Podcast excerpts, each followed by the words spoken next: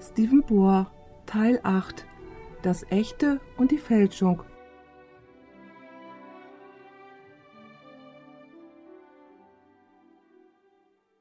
Lasst uns beten. Unser Vater im Himmel, wir danken dir noch einmal für das Vorrecht hier zu sein, um dein heiliges Wort zu öffnen und zu entdecken, was dein Wille für unser Leben ist. Wir bitten dich, wenn wir nun das Echte und die Fälschung studieren, wie es in 1. Mose angesprochen wird, dass dein Heiliger Geist bei uns ist und uns hilft, die Dinge zu lernen, die für unseren persönlichen Weg mit Jesus wichtig sind. Wir danken dir, dass du unser Gebet erhörst, denn wir bitten dies im heiligen Namen Jesu. Amen. Ich möchte unser Studium mit dem Matthäusevangelium beginnen. Dort werden wir die Verse 23 und 24 lesen. Matthäus 24, Verse 23 und 24. Hier spricht Jesus von der Endzeit, und ich möchte, dass ihr seht, welche Warnung Jesus gibt, die die Endzeit betrifft. Es heißt hier also, so, als dann jemand zu euch sagen wird, siehe, hier ist Christus, oder da, so sollt ihr es nicht glauben, denn es werden falsche Christi und falsche Propheten aufstehen und große Zeichen und Wunder tun, dass verführt werden in dem Irrtum, wo es möglich wäre, auch die Auserwählten. Nun stellt euch Täuschungen vor, die so kraftvoll sind, dass sie fast die Auserwählten betrügen werden. Jetzt ist die Frage, wem Jesus diese Warnung gegeben hat. Seht dazu Matthäus 24, Vers 4 und beachtet, zu wem Jesus spricht. Jesus aber antwortete und sprach zu ihnen, wenn man den Zusammenhang anschaut, dann sieht man, dass es seine Jünger sind. Sehet zu, dass euch niemand verführe. Wer stand in der Gefahr, verführt zu werden? Die Jünger. Verführungen, die so machtvoll sind, dass sie verführen würden, wenn es möglich wäre, obwohl der Satzbau darauf hindeutet, dass es nicht möglich ist, aber wenn es möglich wäre, würden die Auserwählten verführt werden.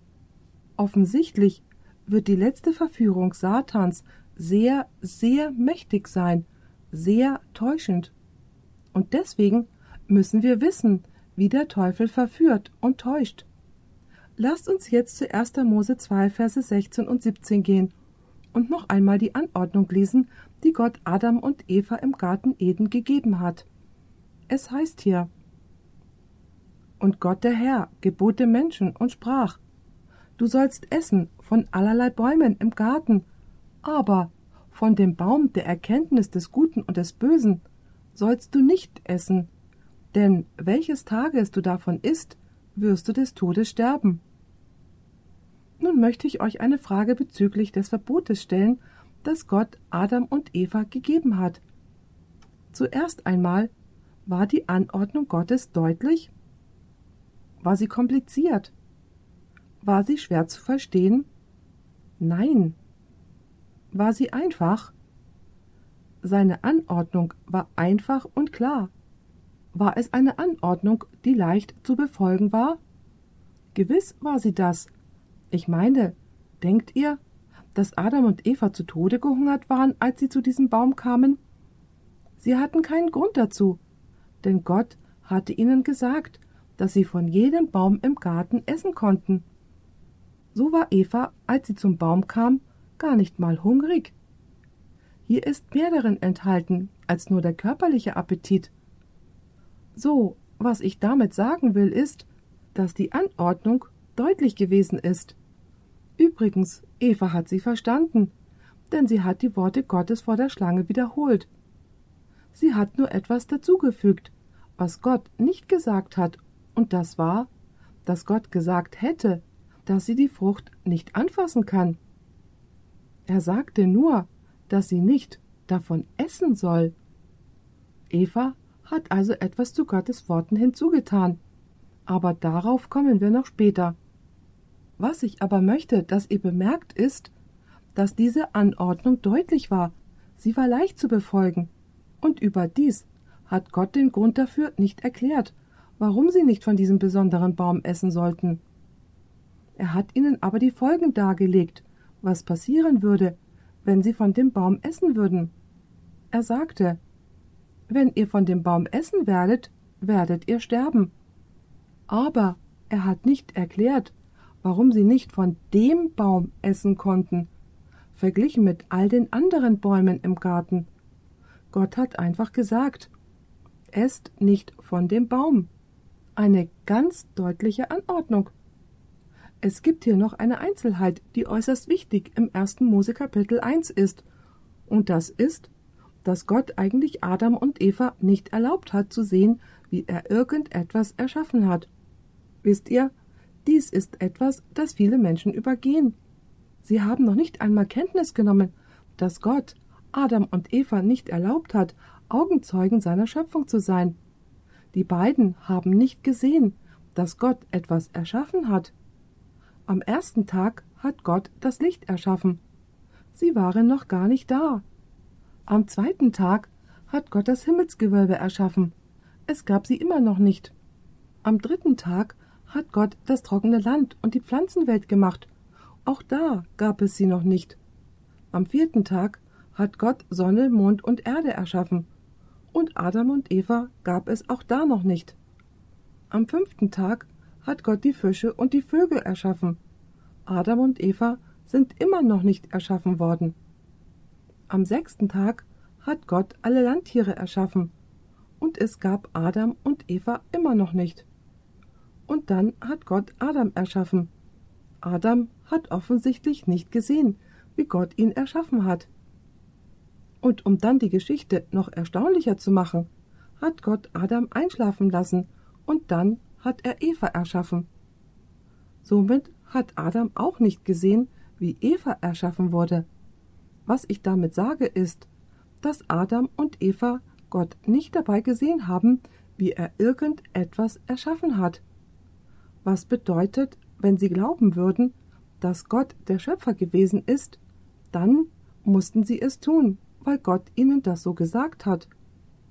Nicht, weil sie irgendwelchen wissenschaftlichen, sichtbaren oder empfundenen Beweis hatten. Sie mussten einfach nur glauben, dass Gott ihr Schöpfer war, weil Gott ihnen sagte, dass er es war. Und natürlich hat Gott den Test in den Garten Eden gepflanzt, um zu sehen, ob sie ihn als den Schöpfer anerkennen würden. Eine klare Anordnung, klar zu verstehen, leicht zu befolgen, ohne Erklärung, warum Gott sie gegeben hat, aber mit der Erklärung, was es für Folgen gäbe, wenn sie von dem Baum essen würden. Und dann kommt natürlich die Schlange in den Garten. Geht mit mir zu 1. Mose 3, Vers 1. Es heißt hier: Und die Schlange war listiger. Jesus hat in Matthäus 10, Vers 16 gesagt: Darum seid klug wie die Schlangen und ohne Falsch wie die Tauben. Nochmal. Und die Schlange war listiger als alle Tiere auf dem Felde, die Gott der Herr gemacht hatte, und sprach zu dem Weibe. Ja, sollte Gott gesagt haben, ihr sollt nicht essen von den Früchten der Bäume im Garten? Nun ist es sehr wahrscheinlich, dass Gott Adam und Eva vor einem Engel gewarnt hat, der vom Himmel gefallen ist und der in den Garten kommen würde, um sie zu verführen. Ihr fragt vielleicht, wie können wir das wissen?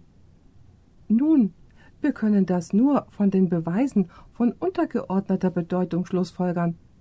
Habt ihr euch jemals darüber Gedanken gemacht, warum Satan eine Schlange benutzte, um Eva dazu zu bekommen, von dem Baum der Erkenntnis von Gut und Böse zu essen? Warum ist er nicht einfach als Engel erschienen und hat zu Eva gesagt Weißt du, Gott hat mich in den Garten gesandt, um dir zu sagen, dass er seine Meinung geändert hat. Du kannst von jedem Baum essen, diesen mit eingeschlossen. Warum ist der Teufel nicht als der Engel erschienen, der er war? Warum hat er die Schlange als ein Medium benutzt, um Eva zum Essen zu überreden? Vielleicht war es, dass Eva einen Engel erwartet hat, und so sagt sich der Teufel Ich kann nicht als Engel erscheinen, ich muss mir einen sorgfältigeren, trügerischen Plan ausdenken, wie ich sie verführen kann. Übrigens ist es so gut wie sicher, dass die Schlange zu dieser Zeit Flügel gehabt hat. Es gibt einen Grund dafür. Erstens, Jesaja 14, Vers 29 spricht von einer Schlange mit Flügeln. Zweitens, in allen der uralten Inschriften von Ägypten und diesen uralten Kulturen von Babylon und Assyrien findet man in Höhlen und auf Tafeln Schlangen mit Flügeln abgebildet. Aber der dritte und allerwichtigste Grund ist die Tatsache, als die Schlange erlaubte, als ein Instrument der Versuchung benutzt zu werden, dass Gott zu der Schlange in 1. Mose 3, Vers 4 gesagt hat. Weil du solches getan hast, seist du verflucht vor allem Vieh und vor allen Tieren auf dem Felde. Auf deinem Bauche sollst du gehen und Erde essen dein Leben lang. Das wäre keine Strafe gewesen, wenn die Schlange sowieso schon auf dem Bauch gekrochen wäre. Und so sind die uralten Inschriften in den Höhlen tatsächlich eine Erinnerung an dieses ursprüngliche Ereignis, das im Garten Eden stattgefunden hat. Und so habt ihr da diese Schlange, die zu Eva in den Garten kommt. Nun, ich brauche nicht durch die ganze Geschichte von der Versuchung bis zum Fall zu gehen, obwohl wir einige gewisse Punkte davon in unserem Studium untersuchen werden. Ich möchte nun zu 1. Mose 3, Vers 13 gehen. Dies ist nachdem Eva gesündigt hat und Gott sie darum bittet, Rechenschaft für das abzulegen, was sie getan hat. Und nun möchte ich, dass ihr beachtet, was Eva sagt. Es heißt hier Da sprach Gott der Herr zum Weibe Warum hast du das getan? Das Weib sprach Die Schlange betrog mich also, dass ich aß. Was hat die Schlange getan? Die Schlange hat sie betrogen. Und so sagt Eva. Die Schlange betrog mich also, dass ich aß. Nun lasst mich euch eine Frage stellen. Was benötigt es, um jemanden zu betrügen? Was ist das Fundament von jeder Art von Betrug? Was ist es? Eine Unterhaltung, was noch? Lügen. Ich höre, wie einige von euch Lügen sagen. Okay, schaut mich jetzt mal an. Wenn ihr an diesem kleinen Experiment nicht teilnehmen wollt, dann schaut mich nicht an. Ich werde euch jetzt betrügen, okay? Bereitet euch darauf vor. Ich werde euch betrügen. Seht ihr meinen Anzug? Dieser Anzug ist rot. Richtig, Norma. Dieser Anzug ist rot. Oh, ich kann sie so leicht hinters Licht führen. Oder vielleicht ist sie auch farbenblind. Nun frage ich euch, wie viele von euch sind von dem, was ich gesagt habe, betrogen worden? Nur Norma. Warum nicht auch ihr? Ich habe gelogen, nicht wahr? Habe ich gelogen? Natürlich habe ich gelogen, denn mein Anzug ist grau. Warum wurdet ihr durch diese Lüge nicht betrogen? weil meine Lüge absolut offensichtlich war. Es war eine riesige Lüge. Ich meine, man konnte sie sofort durchschauen. Wisst ihr, welche Lügen die Menschen betrügen? Die Lügen, die der Wahrheit am nächsten sind. Wenn man die Lüge so nah wie möglich zur Wahrheit macht, dann wird die Lüge gefährlich. Und wir werden herausfinden, dass dies genau das war, was Satan getan hat. Übrigens, was kommt zuerst? Das echte und dann die Fälschung oder andersherum? Was kommt zuerst? Zuerst kommt das echte und dann die Täuschung. Ich möchte euch eine Veranschaulichung dazu geben. Wie viele von euch haben schon mal einen Sechs-Dollar-Schein gesehen? Ihr habt bisher noch keinen gesehen? Nein? Ich auch nicht. Warum gibt es denn vom Sechs-Dollar-Schein keine Fälschung? Ganz einfach, weil es schon mal keinen echten gibt. Um also etwas zu fälschen, muss was zuerst existieren? Das echte. Das kommt zuerst und danach kommt die Fälschung. Und nun hört zu. Zu wirklich allem, von dem Gott das Echte hat, hat Satan die Fälschung. Nun möchte ich euch etwas fragen. Wie kann man die Fälschung von dem Echten unterscheiden? Es geht nur auf welche Art? Indem man das Echte kennt. Und dies wird einem helfen, die Fälschung zu erkennen. So gibt es hier drei Gedanken. Die größten Fälschungen sind diejenigen, die der Wahrheit am nächsten sind. Zweitens, das Echte kommt zuerst und dann die Fälschung, richtig? Stimmt ihr mir alle zu? Und drittens, ist dann was? Wie kann ich eine Fälschung entdecken? Indem ich was kenne? Indem ich das Echte kenne. Sehr gut. Nun lasst mich euch noch einmal eine Veranschaulichung geben. Sechs Jahre meines Lebens hatte ich das Vorrecht, an unserer Universität in der Stadt Medellin in Kolumbien zu unterrichten. Oh, ich liebe diesen Ort. Wir sind dort fast jedes Jahr zu Besuch. Meine Frau hat Verwandte, die dort in Medellin wohnen. Ich habe also sechs Jahre dort unterrichtet. Eines Tages bin ich dort in ein Kaufhaus gegangen, und als ich dann durch die Kasse bin, habe ich einen 5000 Pesoschein herausgenommen, um damit zu bezahlen. Sofort hat die Frau an der Kasse den Schein genommen und hat ihn ins Licht gehalten, hat ihn dann in ihrer Hand zerknüllt und hielt ihn unter das ultraviolette Licht. Dann hat sie die Polizei alarmiert und sagte, Kommen Sie mal rüber. Dieser Mann hat mir einen falschen 5000 Peso-Schein gegeben. Nun müsst ihr wissen, dass man dort schuldig ist, bis die Unschuld bewiesen ist. Es ist ganz anders als hier. Und so haben sie mich in ein Hinterzimmer des Geschäftes gebracht und fingen an, mich zu verhören. Sie fragten mich, Woher haben Sie diesen 5000 Pesoschein? Ich antwortete, Nun, ich habe keine Ahnung woher. Ich habe ihn nicht überprüft. Ich hatte ihn nur in der Tasche, als ich zahlen wollte. Sie fragten, Wo haben Sie Ihre Gelddruckmaschine? Und ein anderer fragte mich, Wo wohnen Sie? Wie verdienen Sie Ihren Lebensunterhalt? Und ich sagte, ich bin Pastor der siebenten Tagsadventisten. Ich unterrichte hier an unserer Universität. Und er sagte, Oh wirklich? Wow, das ist eine gute Uni. Ich kenne viele Leute dort. Es sind gute Leute.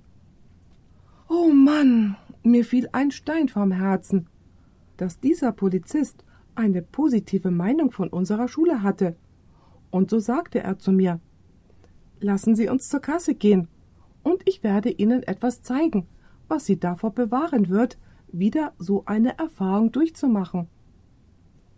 So sind wir mit dem falschen Schein zur Kasse gegangen, und er hat die Kassiererin um einen echten Schein gebeten.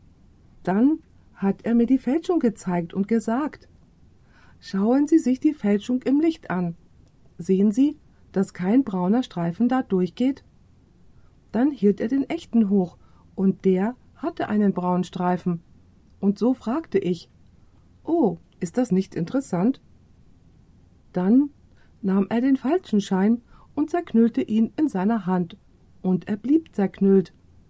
Das gleiche machte er mit dem echten, und der hat sich wieder entfaltet, wie eine Blume, weil er aus einem anderen Papier ist. Danach hob er ihn wieder ins Licht und sagte Schauen Sie auf das Gesicht von Simon Bolivar. Sehen Sie, dass es schön und klar ist? So ist es auf dem echten Schein. Und ich sagte, ja, es sieht sehr deutlich aus. Dann hob er den gefälschten hoch und sagte, sehen Sie, dass das Gesicht gar nicht deutlich ist? Ich antwortete, sicher, ich kann das sehen. Jetzt kann ich es sehen. Er nahm den gefälschten Schein und hielt ihn unter das ultraviolette Licht, und nichts passierte. Dann nahm er den echten und hielt ihn darunter, und die zwei Kreise auf dem Schein erschienen in einem tiefen Lila.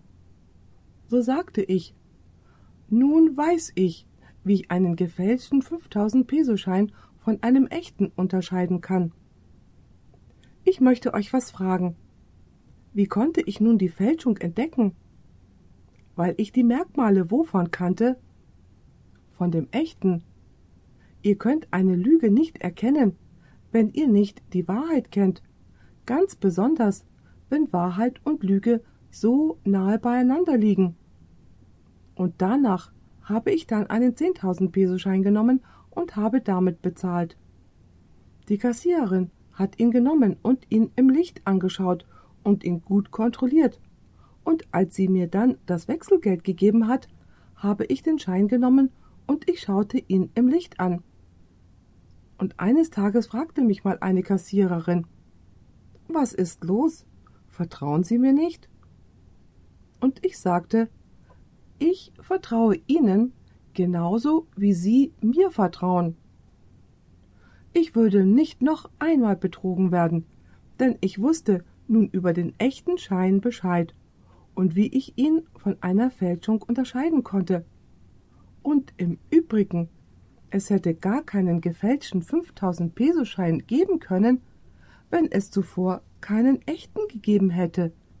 Stimmt das nicht? Und die Genialität der Fälscher liegt darin, die Fälschung so nahe wie möglich am echten zu machen. Als dann Eva gesagt hat, dass die Schlange sie betrogen hat, hat sie sie betrogen, weil sie dafür gesorgt hat, dass die Fälschung dem echten sehr, sehr ähnlich sah. Übrigens sagt 2. Korinther 11, Vers 3, dass die Schlange Eva durch ihre Raffinesse betrogen hat. Diese Übersetzung trifft es sehr gut. Es heißt hier, ich fürchte jedoch, es könnte euch gehen wie Eva. Eva wurde auf die hinterlistigste Weise von der Schlange verführt. Und genauso könnten auch eure Gedanken unter einem verhängnisvollen Einfluss geraten, so dass die Aufrichtigkeit und Reinheit eurer Beziehung zu Christus verloren gehen. Schlagt mit mir nun Offenbarung 12, Vers 9 auf. Hier ist die Rede vom Teufel in der Endzeit. Wir haben den Vers schon einmal gelesen. Es heißt hier, und es ward hinausgeworfen der große Drache, die alte Schlange, die da heißt der Teufel und Satan. Der was tut? Der die ganze Welt verführt und ward geworfen auf die Erde, und seine Engel wurden auch dahin geworfen. Beachtet, dass dies von der Endzeit spricht. Es heißt, dass er die ganze Welt verführt. Ich möchte euch etwas fragen. Wird er die gleichen Methoden der Verführung anwenden, wie er sie am Anfang angewandt hat? Ich glaube das voll und ganz, ja. Nun werden wir in unserem Vortrag fünf Methoden studieren, die der Teufel ganz am Anfang der menschlichen Geschichte benutzt hat, welche er jetzt noch benutzt, und er wird sie mehr und mehr benutzen, je mehr wir uns dem Ende der Zeit nähern. Lasst uns nun seine erste Methode des Betruges im Garten Eden betrachten. 1. Mose 3, Vers 1. Es heißt hier, und die Schlange war listiger, denn alle Tiere auf dem Felde, die Gott der Herr gemacht hatte, und sprach zu dem Weibe. Lasst uns hier kurz innehalten. Er sprach zu dem Weibe. Wie viele von euch haben schon eine sprechende Schlange gesehen? Wenn ihr in einen Zoo gehen und euch den Schlangenkäfig anschauen würdet und dann plötzlich die Schlange im Käfig ihren Kopf heben und euch direkt mit Guten Morgen und euren Namen ansprechen würde, was würdet ihr tun? Ich garantiere euch, ihr würdet weglaufen, weil es für eine Schlange ein Wunder sein würde, zu sprechen. Die Schlange kann nicht sprechen. Anders ausgedrückt, das, was der Teufel als allererstes getan hat, war, ein Scheinwunder zu vollbringen. Welche Fähigkeit gab er der Schlange? Die Schlange war fähig zu sprechen. Nun frage ich euch, ist das, was der Teufel am Ende der Zeit laut Prophezeiung der Bibel machen wird? Lasst uns zu Johannes 6 gehen und uns dort anschauen, dass ganz genau das Gleiche während dem Dienst Jesu geschehen ist, als er auf dieser Erde war. Wisst ihr, warum Christus viele gefolgt sind, als er hier war? Weil er was war? Weil er ein großer Wundertäter war, Die Menschen liebten Zeichen und Wunder. Beachtet nun Johannes 6, Vers 2. Und es zog ihm viel Volks nach. Aus welchem Grund? Darum, dass sie die Zeichen sahen, die er an den Kranken tat. Was war der Grund, warum sie Jesus folgten? Wegen all der Zeichen und Wunder, die Jesus vollbrachte. Und dann natürlich die Speisung der 5000. Die Menschen mochten das. Und sie sagten, dass es großartig war, und dann folgten ihm Massen von Menschen. Doch dann fängt Jesus an zu predigen, und ihr könnt es alles in Kapitel 6 lesen. Und er hat einige sehr unbequeme Dinge gesagt, die sie nicht mochten, wie zum Beispiel in Johannes 6, Vers 54. Wer mein Fleisch isset und trinket mein Blut. Er sagte damit, ihr müsst mich durch das Studium des Wortes in euch aufnehmen. Ihr müsst dem Wort gehorchen. Und als Jesus dann seine Predigt beendet hatte, wie viele Menschen sind da noch übrig geblieben? Dies steht in Johannes 6, Vers 66. Es heißt hier, von da an wandten sich viele seiner Jünger ab und gingen hinfort nicht mehr mit ihm. Und wenn ihr weiter bis Vers 71 lest, werdet ihr entdecken, dass nur seine Jünger übrig geblieben sind, als die Wunder zu Ende gingen und Jesus anfing, die Wahrheit zu predigen. Was geschah mit der großen Menge? Sie sind fortgegangen, denn die Leute wollten nur Zeichen und Wunder sehen. Sie wollten nicht dem Wort folgen, denn das Wort durchkreuzt oftmals ihren Lebensstil, ihren Geschmack und was sie mögen. Schaut mit mir nun 2. Thessaloniker 2, Vers 9 an. Hier ist die Rede vom Antichristen in der Endzeit. Habt ihr davon gehört, dass der Antichrist am Ende der Zeit kommen soll? Beachtet, was er tun wird, wenn er kommt. In 2. Thessalonicher 2, Vers 9 heißt es: Ihm, dessen Zukunft geschieht nach der Wirkung des Satans. Und nun beachtet Folgendes: Mit allerlei lügenhaften Kräften und Zeichen und Wundern. Wie wird der Gesandte von Satan kommen? Er kommt mit Macht, Zeichen und was? Lügenwundern. Nun hört gut zu, was ich sagen werde. Es gibt nur noch einen anderen Vers in der Bibel, der diese drei Worte verwendet Macht, Zeichen und Wunder. Geht mit mir zur Apostelgeschichte 2, Vers 22. Ich möchte, dass ihr seht, wer diese Zeichen und Wunder tut. Und übrigens werden sie nicht ganz genau gleich übersetzt, aber sie sind drei identische Worte auf Griechisch. Hier sagt Petrus also in Apostelgeschichte 2, Vers 22, Ihr Männer von Israel, höret diese Worte. Jesus von Nazareth, den Mann von Gott unter euch mit Taten und Wundern und Zeichen erwiesen. Die drei gleichen Worte, welche Gott durch ihn tat unter euch, wie denn auch ihr selbst wisset. Gemäß dieses Verses Wer vollbringt diese Taten, Zeichen und Wunder? Das hat Jesus. Durch wessen Macht getan? Durch die Macht Gottes. Wird der Antichrist viele der gleichen Dinge tun, die Jesus getan hat? Ja oder nein? Wenn 2. Thessalonicher 2, Vers 9 die gleichen Worte gebraucht und es heißt, dass der Antichrist Zeichen und Wunder vollbringt, dann muss es sein, dass der Antichrist viele der Zeichen und Wunder fälschen und nachmachen kann, die Jesus vollbracht hat. Und natürlich werden die Menschen, die nach Zeichen und Wunder gehen, anstatt nach dem, was Gottes Wort lehrt, sehr leicht verführt werden. Geht mit mir zu Matthäus Kapitel 7, was den gleichen Punkt betrifft. Wir behandeln die erste Art und Weise, wie der Teufel betrügt und das ist dadurch, dass er Zeichen und Wunder vollbringt. Gefälschte Zeichen und Wunder.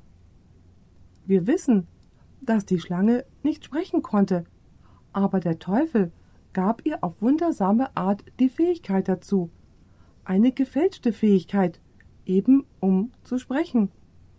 Es heißt in Matthäus 7, Vers 22 und 23, Hört genau zu.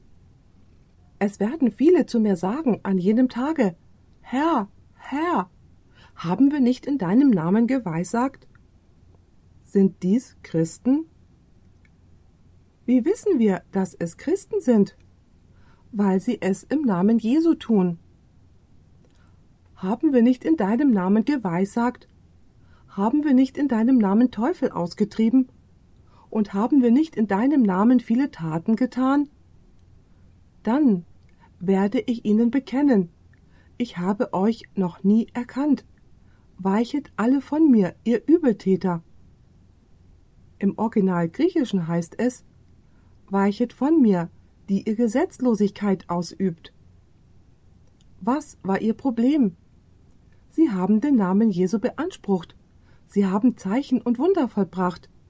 Sie haben Prophezeiungen gemacht. Sie haben den Namen Jesu bekannt.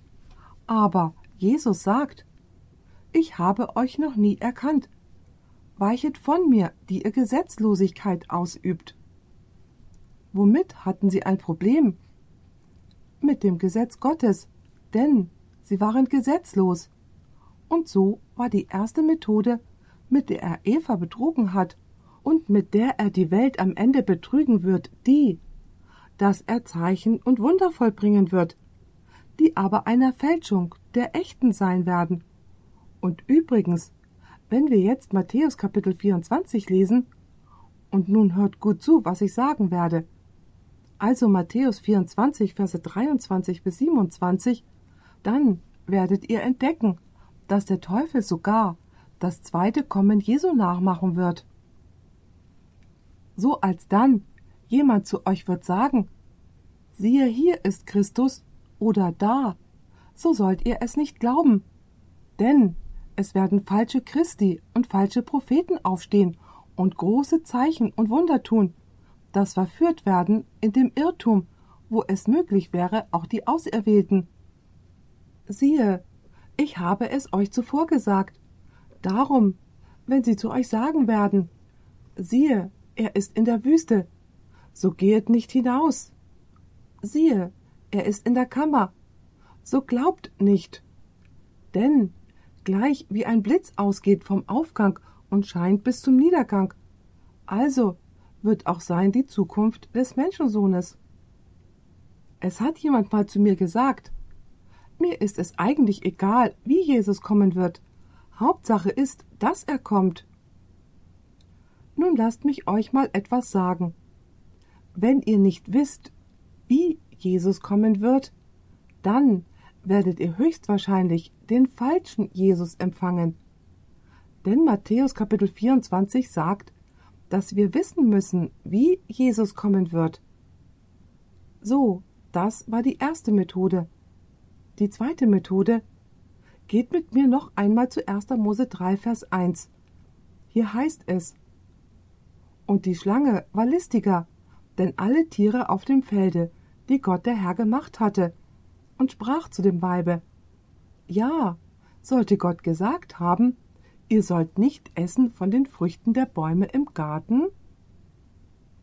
Gibt die Schlange hier vor, Gottes Wort zu zitieren? Ja oder nein? Natürlich tut sie das. Zitiert sie es richtig oder verdreht sie es? Sie verdreht es, denn sie sagt, Gott hat euch gesagt, dass ihr von jedem Baum im Garten essen könnt, nicht wahr? Und sofort antwortet Eva, Nein, das ist nicht genau, was Gott gesagt hat. Gott hat gesagt, dass wir von allen Bäumen außer diesem essen können. Zitiert der Teufel Gottes Wort falsch, das macht er ganz gewiss. Die zweite Methode des Teufels ist, die er von Anfang an angewendet hat, dass er zu Gottes Wort etwas hinzufügt oder weglässt. Er schmückt es aus oder reißt die Verse aus dem Zusammenhang und er verändert die Bedeutung und er verführt die Menschen dazu, etwas zu Gottes Wort hinzuzufügen, wie Eva es getan hat. Oh, Gott hat uns nicht nur gesagt, dass wir nicht von dem Baum essen dürfen, aber er hat auch gesagt, dass wir ihn nicht einmal anfassen sollen. Das ist es aber nicht, was Gott gesagt hat. So fügte Eva etwas zu Gottes Worten hinzu, und die Schlange verdreht dann dazu auch noch Gottes Wort. Anders ausgedrückt, sie missinterpretiert die Worte Gottes. Ist es denn wohl möglich, dass der Teufel am Ende der Zeit genau das Gleiche mit Gottes Wort tun wird? Dass er dazufügt, abzieht, falsch zitiert, aus dem Zusammenhang reißt und all das, um die Menschen genau mit dem Wort zu betrügen, wovon sie sagen, dass sie ihm folgen? Ich glaube das. Nun, wie ist Jesus dem Teufel auf dem Berg der Versuchung begegnet? Matthäus 4, Verse 3 und 4 sagt, dass der Verführer zu Jesus kam und er gesagt hat, Bist du Gottes Sohn? So sprich, dass diese Steine Brot werden. Und er antwortete und sprach, Es steht geschrieben, der Mensch lebt nicht vom Brot allein, sondern von einem jeglichen Wort, das durch den Mund Gottes geht. Wie hat Jesus Satan geantwortet? Er antwortete Satan mit dem Wort Gottes. Er hat nicht erlaubt, dass er verführt werden würde. Er benutzte das Wort Gottes als seinen Schutz. Übrigens hat der Teufel nach der ersten Versuchung etwas gelernt. Er sagte sich, dies ist der Mensch, der es mag, durch jedes Wort Gottes zu leben. Huh. Okay. So, bei der zweiten Versuchung bringt er ihn dann auf die Zinne des Tempels, und er sagt in Vers 6, Bist du Gottes Sohn, so lass dich hinab, denn es steht geschrieben, er wird seinen Engeln über dir Befehl tun, und sie werden dich auf Händen tragen, auf dass du deinen Fuß nicht an einen Stein stoßest. Was hat der Teufel hier gemacht? Er sagt, du liebst es, durch, denn es steht geschrieben, zu leben, na dann spring. Es steht geschrieben, dass Gott dich beschützen wird. Und übrigens, habt ihr gemerkt, dass er aus Psalm 91, Vers 11 und 12 zitiert hat? Und er hat das Wort nicht verdreht, sondern es richtig zitiert. Es ist ja ein richtiges Zitat aus den Psalmen. Und so sagt ihr vielleicht, der Teufel hat doch richtig zitiert. Ja, aber wir müssen da etwas beachten. Der Teufel hat die Verse 11 und 12 zitiert, aber er hat die Verse 1 und 2 ausgelassen. Was sagen diese Verse aus? Lasst uns das anschauen. Dies ist die Bedingung für Jesus, dieses Versprechen zu beanspruchen. Psalm 91, Verse 1 und 2. Es heißt hier, Wer unter dem Schirm des Höchsten sitzt und unter dem Schatten des Allmächtigen bleibt, der spricht zu dem Herrn, meine Zuversicht und meine Burg, mein Gott, auf den ich hoffe. Wenn Jesus da von der Zinne des Tempels gesprungen wäre, wäre er dann unter dem Schatten des Allmächtigen gewesen? Wäre er seinem Vater gehorsam gewesen, wenn er gesprungen wäre? Ganz und gar nicht. Wusstet ihr, dass dies die Sünde der Anmaßung gewesen wäre? Anmaßung ist, die Verheißungen Gottes im Unglauben zu beanspruchen. Anders ausgedrückt, der Teufel sagt Jesus, er solle springen, wenn Gott ihm doch gar nicht gesagt hat, dass er das tun soll. Und dann sollte er auch noch die Verheißung beanspruchen, dass er behütet werden würde. Das ist ungefähr so, als wie wenn ein Student, der für seine Prüfung nicht studiert hat, und er sich dann an den Tisch setzt, ein Gebet zu Gott sendet und sagt Herr, hilf mir diese Prüfung zu bestehen. Das ist Anmaßung. Das ist Gottes Hilfe im Ungehorsam zu beanspruchen.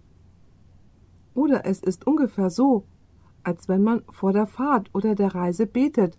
Herr, bitte, beschütze mich auf dieser Fahrt. Und dann fährt man 160 Stundenkilometer schnell. Du beanspruchst Gottes Schutz und Gottes Verheißung im Ungehorsam. Das ist das, was der Teufel tut. Er sagt, beanspruche Gottes Wort, aber du kannst ihm gleichzeitig ungehorsam sein. Und so kann der Teufel Gottes Wort zitieren, und er kann es falsch zitieren. Er kann es aus dem Zusammenhang reißen. Er kann nur einen Teil des Verses zitieren und dich denken lassen, dass die Bibel dies lehrt, obwohl sie etwas ganz anderes lehrt. Wusstet ihr, dass viele Leute das mit den Schreiben des Apostels Paulus tun? Wusstet ihr, dass Petrus in 2. Petrus 3, Verse 15 und 16 gesagt hat, wie auch unser lieber Bruder Paulus nach der Weisheit, die ihm gegeben ist, euch geschrieben hat, wie er auch in allen Briefen davon redet, in welchen sind etliche Dinge schwer zu verstehen, welche die Ungelehrigen und Leichtfertigen verdrehen, wie auch die anderen Schriften zu ihrer eigenen Verdammnis. Das ist es, was Petrus von Paulus sagte. Er beschuldigt Paulus nicht dafür, dass er sich kompliziert in seinen Schreiben ausgedrückt hat, aber er sagt, dass diejenigen, die ungelehrig sind, diese zu ihrer eigenen Vernichtung verdrehen. Mit anderen Worten, es gibt viele Menschen, die in der Kirche sind und die Schrift verdrehen. Lasst mich euch ein Beispiel geben. Römer 3, Vers 28. Hier heißt es, So halten wir nun dafür, dass der Mensch gerecht werde, ohne des Gesetzes Werke, allein durch den Glauben. Und so sagen die Leute, Oh, seht, wir sind durch den Glauben ohne die Werke des Gesetzes gerechtfertigt. Unsere Werke machen überhaupt keinen Unterschied. Aber wenn Sie doch nur den Vers 31 lesen würden, nur drei Verse weiter unten, dann würden Sie entdecken, dass das nicht das ist, was der Apostel Paulus versucht zu lehren. Es heißt hier, wie heben wir denn das Gesetz auf durch den Glauben? Das sei ferne, sondern wir richten das Gesetz auf. Und dann ist da noch der berühmte Vers in Römer 5, Vers 20, wo der Apostel Paulus sagt, Das Gesetz aber ist hinzugekommen, auf das die Sünde mächtiger würde. Wo aber die Sünde mächtig geworden ist, da ist die Gnade noch viel mächtiger geworden. Und die Schlussfolgerung ist, wenn es eine Menge Gnade gibt, wo es viel Sünde gibt, dann lass uns eine Menge sündigen, damit es viel Gnade gibt. Ich habe Christen das schon sagen hören. Der Apostel Paulus wusste, dass die Leute das sagen würden. Und deshalb sagt er in Römer 6, Verse 1 und 2. Was wollen wir hierzu sagen? Sollen wir denn in der Sünde beharren, auf dass die Gnade desto mächtiger werde? Das sei ferne. Wie sollten wir in der Sünde wohl leben, der wir abgestorben sind?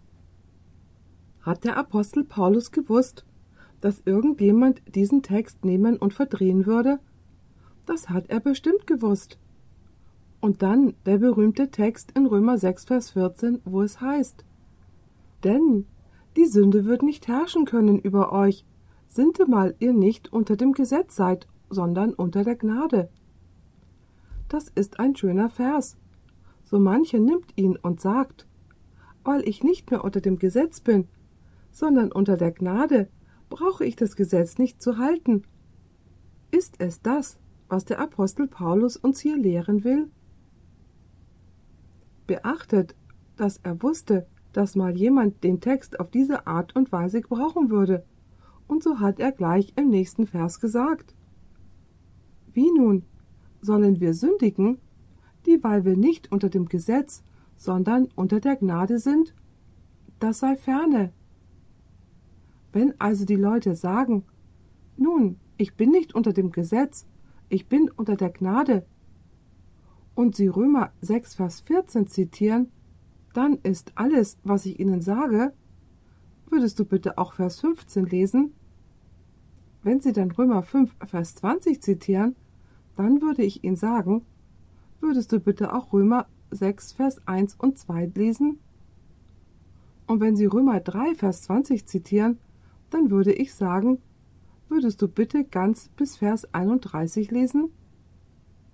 Seht ihr, dass der Teufel sogar Christen dazu geführt hat, die Schrift falsch zu zitieren und gewisse Taten in ihrem Leben zu verteidigen, indem sie sich auf die falsche Auslegung der Heiligen Schrift stützen? Lasst uns nun zu der dritten Methode der Verführung gehen. Was war nochmal die erste Methode? Zeichen und Wunder und gefälschte oder nachgemachte Wunder. Zweitens, Spielchen mit dem Wort Gottes zu treiben. Drittens, in 1. Mose 3, Verse 4 und 5 sagte die Schlange. Da sprach die Schlange zum Weibe, ihr werdet mitnichten des Todes sterben. Was sagt sie hier über Gott? Dass Gott was ist? Ein Lügner.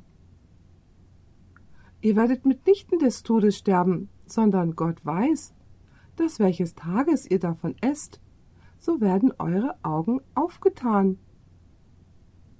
Was sagt der Teufel hier zu Eva?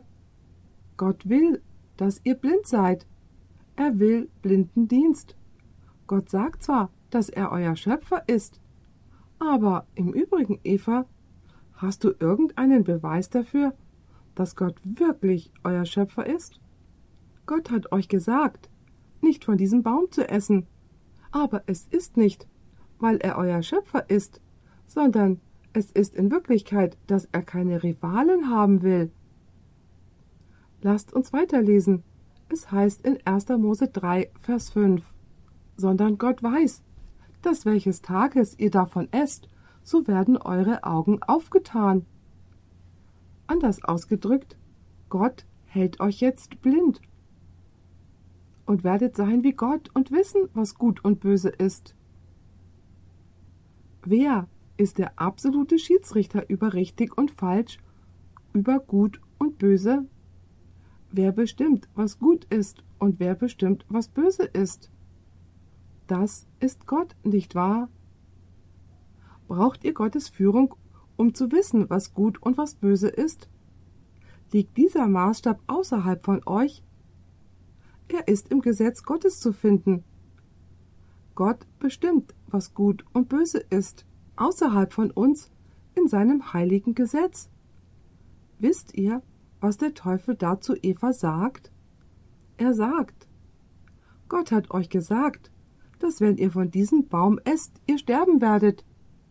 Weißt du, warum Gott euch das gesagt hat? Weil er damit versucht, euch einzuschüchtern, denn er weiß, wenn ihr von diesem Baum esst, dass ihr so wie er sein werdet. Und er will keine Rivalen um sich herum haben. Ist das nicht, was Satan eigentlich damit sagt? Denkt mal darüber nach. Er sagt, Gott weiß, dass an dem Tag, wenn ihr von diesem Baum essen werdet, ihr wie Gott sein werdet. Ihr werdet so sein, und Gott will nicht, dass es noch andere Götter gibt. Deswegen werdet ihr sterben. Gott hat euch eingeschüchtert, weil er niemand anderen duldet, der wie er ist. Er will alle Macht haben. Er will der Oberboss sein. Er will, dass jeder ihm blinden Gehorsam zollt. Versteht ihr, was der Teufel hier wirklich sagt? Er sagt, Du kannst selber bestimmen, was gut und böse ist. Du wirst wie Gott sein und wissen, was gut und böse ist, ohne dass Gott dir sagt, was gut und böse ist. Die dritte Methode, die der Teufel benutzt, ist, Gedankenspielchen mit uns zu treiben und uns dazu zu verführen, unserer eigenen Logik und unserer eigenen Argumentation zu folgen, die sehr logisch erscheinen mag, denn Eva denkt sich, na ja, Gott hat uns nicht wirklich den Grund dafür erklärt, warum wir von dem Baum nicht essen sollen, außer dass wir sterben werden. Nun habe ich die Erklärung dafür. Nun verstehe ich es. Es ist, weil Gott niemanden um sich haben will, der so wie er ist. Nun weiß ich, dass Gott uns angelogen hat. Was hat der Teufel mit den Gedanken von Eva getan? Er hat damit Spielchen getrieben.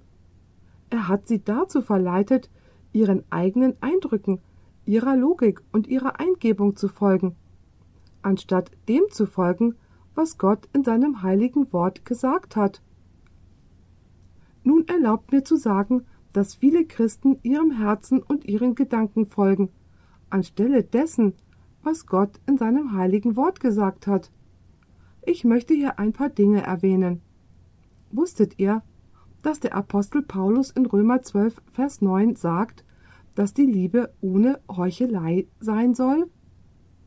Die Liebe sei nicht falsch, hasset das Arge, hangelt dem Guten an.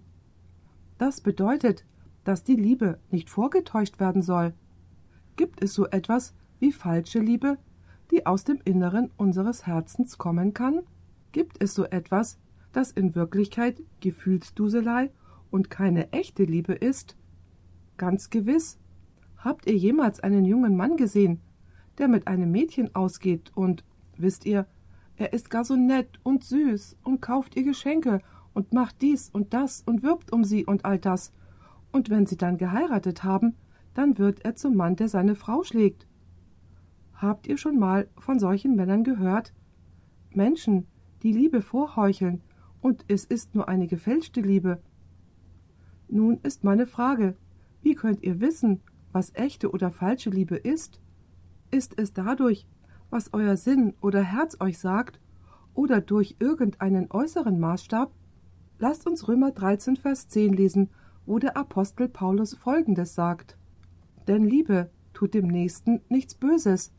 So ist nun die Liebe des Gesetzes Erfüllung. Was ist die wahre Worterklärung für das Wort Liebe? Liebe ist, das Gesetz zu erfüllen. Viele Christen wollen Liebe und Gesetz trennen. Sie sagen, Wisst ihr, ich richte mich nicht nach dem Gesetz, ich richte mich nach der Liebe. Nun, Tatsache ist, dass Liebe das Gesetz im Leben umsetzt, denn das Gesetz ist ein Gesetz der Liebe, wie wir schon in diesem Seminar studiert haben. So, wenn man sich nach den inneren Maßstäben richtet, nach Gefühlen, nach Empfindungen, nach logischem Denken oder Argumentation, nach unseren Gedanken, unserem Sinn, anstatt nach dem zu gehen, was Gott sagt, das ist dann ein gefährliches Unterfangen. Einige Christen sagen, nun, ich richte mich danach, was der Heilige Geist in mir drin sagt. Müssen wir die Stimme des Heiligen Geistes überprüfen? Wisst ihr, es kam mal jemand zu mir. Es war ein Gemeindemitglied, nicht von hier, von woanders, und er sagte zu mir Pastor, ich habe darüber gebetet, dass der Herr mir offenbaren möge, ob ich mich von meiner Frau scheiden lassen sollte oder nicht und diese andere Frau heiraten. Ich habe ihn angeschaut und ihn gefragt Ist deine Frau dir untreu gewesen? Hat sie dich schlecht behandelt? Jedes Mal sagte er Nein. So fragte ich ihn Warum willst du dich dann von ihr trennen? Er antwortete Nun, weil ich sie nicht mehr liebe. So schaute ich ihn an und sagte Hör zu, du brauchst dir gar nicht mehr die Mühe zu machen, zu beten, denn der Heilige Geist wird dir nicht sagen, dass du dich von deiner Frau trennen sollst, um diese andere Frau zu heiraten, wenn die Bibel sagt, dass der einzige Grund für eine Scheidung und Wiederheirat Ehebruch ist. Seht, Gott gibt euch den Maßstab. Folgt nicht eurem Herzen, folgt dem, was Gott sagt. Folgt nicht eurem Sinn, folgt dem, was Gott sagt. In der Tat, sagt Jesus sehr deutlich in Johannes 14, Verse 15 und 16. Liebet ihr mich, so haltet ihr meine Gebote. Und ich will den Vater bitten, und er soll euch einen anderen Tröster geben, dass er bei euch bleibe ewiglich. Nun, seht ihr die Reihenfolge hier? Zuerst ist es, Jesus zu lieben. Er sagt also, wenn ihr mich liebt, dann werdet ihr was tun? Dann werdet ihr meine Gebote halten. Und wenn ihr mich liebt und meine Gebote haltet, werde ich zum Vater beten, dass er euch einen anderen Tröster sendet. Und wie heißt der Tröster? Es ist der Heilige Geist. Der Heilige Geist war niemals dazu gedacht, die Stelle für den Gehorsam einzunehmen. In 1. Johannes 2, Vers 4 heißt es, Wer da sagt, ich kenne ihn, und hält seine Gebote nicht, der ist ein Lügner, und in solchem ist keine Wahrheit. Und in 1. Johannes 5, Vers 3 steht, Denn das ist die Liebe zu Gott, dass wir seine Gebote halten. Und dann sagt er weiter, und seine Gebote sind nicht schwer. Anders ausgedrückt, sie sind nicht kränkend, schmerzlich, beschwerlich oder mühsam. Wisst ihr, nur der uneinsichtige Mensch sieht die Gebote an, als wären sie kränkend und schmerzlich, eine schwere Last und eine Bürde. Doch diejenigen, die sich an Jesus erfreuen, werden den Willen Gottes tun. Tatsächlich heißt es im Psalm 40, Vers 8, wo Jesus in einer Prophezeiung sagt, die vor seiner Geburt gegeben worden ist. Deinen Willen, mein Gott, tue ich gern, und dein Gesetz habe ich in meinem Herzen. Wo steht das Gesetz geschrieben? Das steht in meinem Herzen geschrieben. So ist also die dritte Methode von Satan, uns zu verleiten, unserem eigenen Urteilsvermögen, unserer Logik, unserem Sinn, unserem Herzen und unserem inneren Maßstab zu folgen, anstatt dem zu folgen, was Gott in seinem heiligen Wort sagt. Jetzt wollen wir uns die vierte Methode des Teufels anschauen. Geht mit mir noch einmal zu 1. Mose Kapitel 3 und ich möchte dort Vers 6 lesen.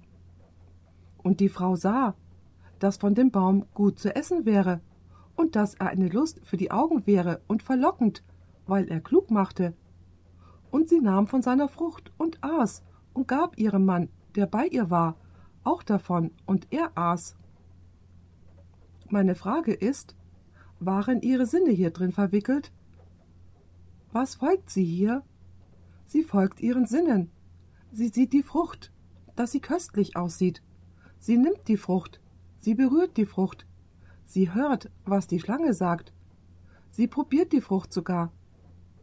Die vierte Methode des Teufels ist also, uns dazu zu verführen, dem Zeugnis unserer Sinne zu folgen, unseren Augen, unseren Ohren, unserem Tastsinn, anstatt uns strikt an das zu halten und zu tun, was Gott in seinem heiligen Wort gesagt hat. Es gibt viele Beispiele in der Bibel.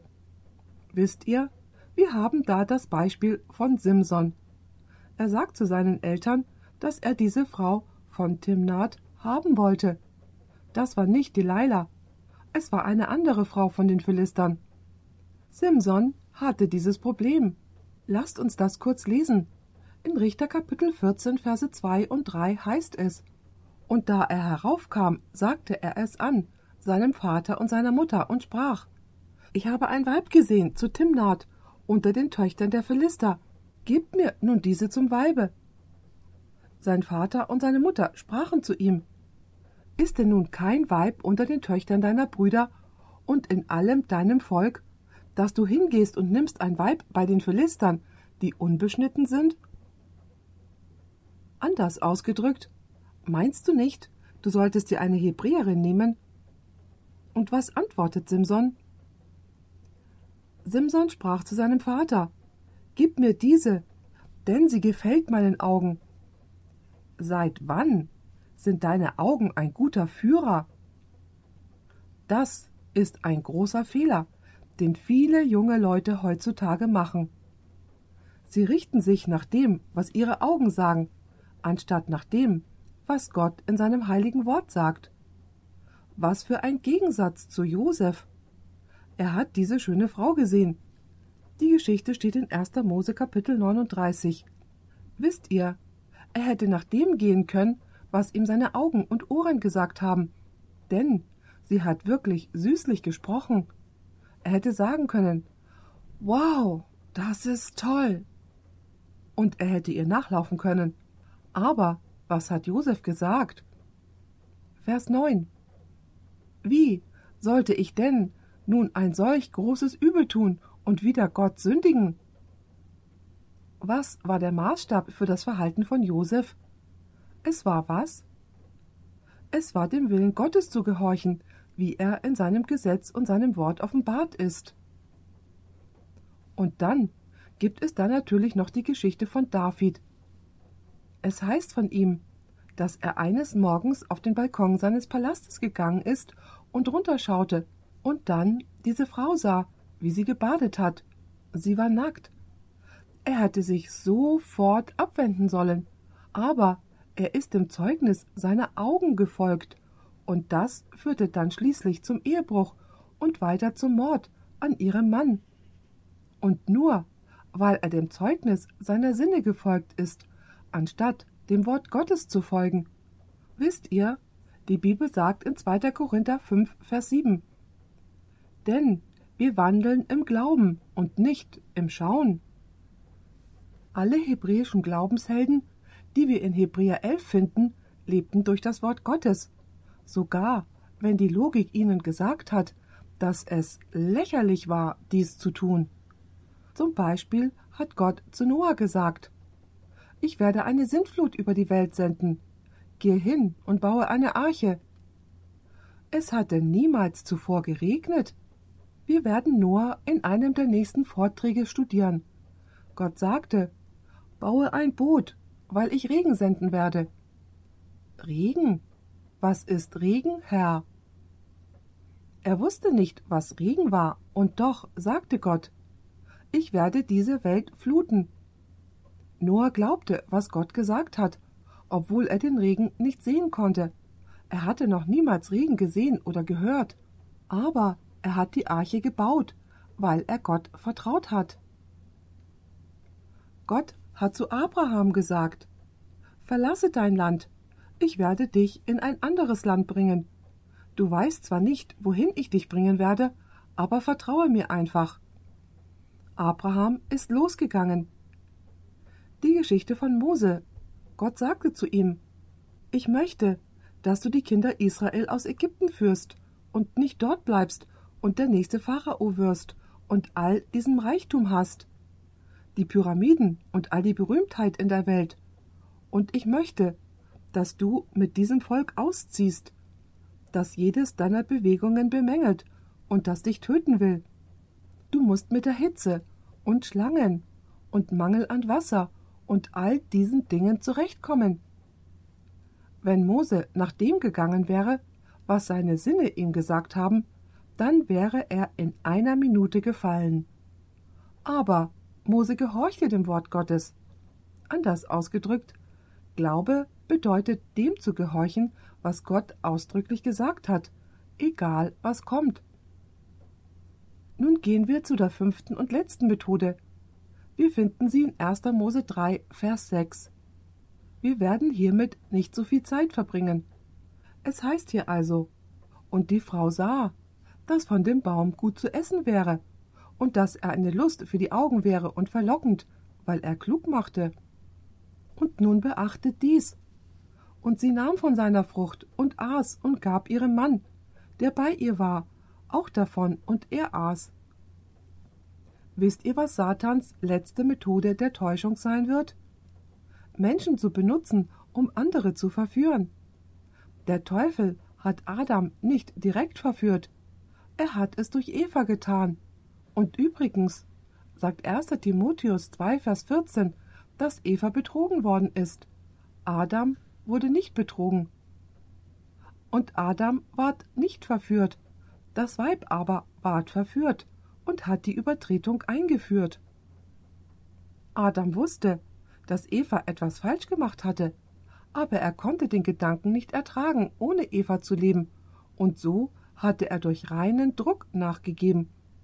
Das wird die letzte Methode von Satan sein, dass er Leute benutzen wird, um uns unter Druck zu setzen, damit wir falsche Taten begehen genauso wie er Eva benutzte, um Adam zu verführen. Das ist der Grund, warum Jesus in Matthäus 10, Vers 37 gesagt hat: Wer Vater oder Mutter mehr liebt denn mich, der ist meiner nicht wert. Und wer Sohn oder Tochter mehr liebt denn mich, der ist meiner nicht wert. Und er hat auch gesagt, dass der Feind derjenige sein wird, der im eigenen Zuhause ist. In Matthäus 10, Vers 21 heißt es wie folgt. Es wird aber ein Bruder den anderen zum Tod überantworten und der Vater den Sohn. und die Kinder werden sich empören, wieder die Eltern und ihnen zum Tode helfen. Wenn wir also unter Zug und Druck oder der Mehrheit nachgeben, dann werden wir auf der falschen Seite stehen. Wir müssen Vertrauen in Gott haben. So haben wir die fünf Methoden des Teufels in 1. Mose. Gefälschte Zeichen und Wunder und Gottes Wort missbrauchen und verschmähen. Uns dazu verführen zu lassen, unseren Sinnen zu folgen und der Logik unserer Gedanken, ebenso den Gefühlen unseres Herzens zu folgen und unseren Eingebungen, und als letztes Menschen zu benutzen, um andere Menschen zu verführen, Böses zu tun. Wisst ihr, was Eva hätte tun sollen? Sie hätte sagen sollen Hör zu, was du da sagst, hört sich logisch an. Ich wusste nicht, dass Schlangen sprechen können. Die Frucht sieht köstlich aus, aber es gibt da nur ein Problem, und das ist, dass Gott gesagt hat, esst nicht. Und wir leben von jedem Wort, das aus dem Munde Gottes kommt. Meine Lieben, unser einziger Schutz in der Endzeit wird es sein, das Wort zu lesen und das Wort zu verstehen und das Wort Gottes zu leben. Wir können Wundern nicht vertrauen. Wir können keinen anderen Auslegungen der Bibel vertrauen. Wir können unseren Sinnen nicht vertrauen. Wir können unserem Urteilsvermögen nicht vertrauen. Wir können anderen nicht vertrauen, nur dem Wort Gottes allein. Diese Aufnahme wurde von Audioverse präsentiert, eine Internetseite, die sich der Verbreitung des Wortes Gottes unter anderem durch kostenlose Predigtaufnahmen widmet. Für mehr Informationen über Audioverse und für weitere Predigten empfehlen wir unsere Internetseite www.audioverse.org.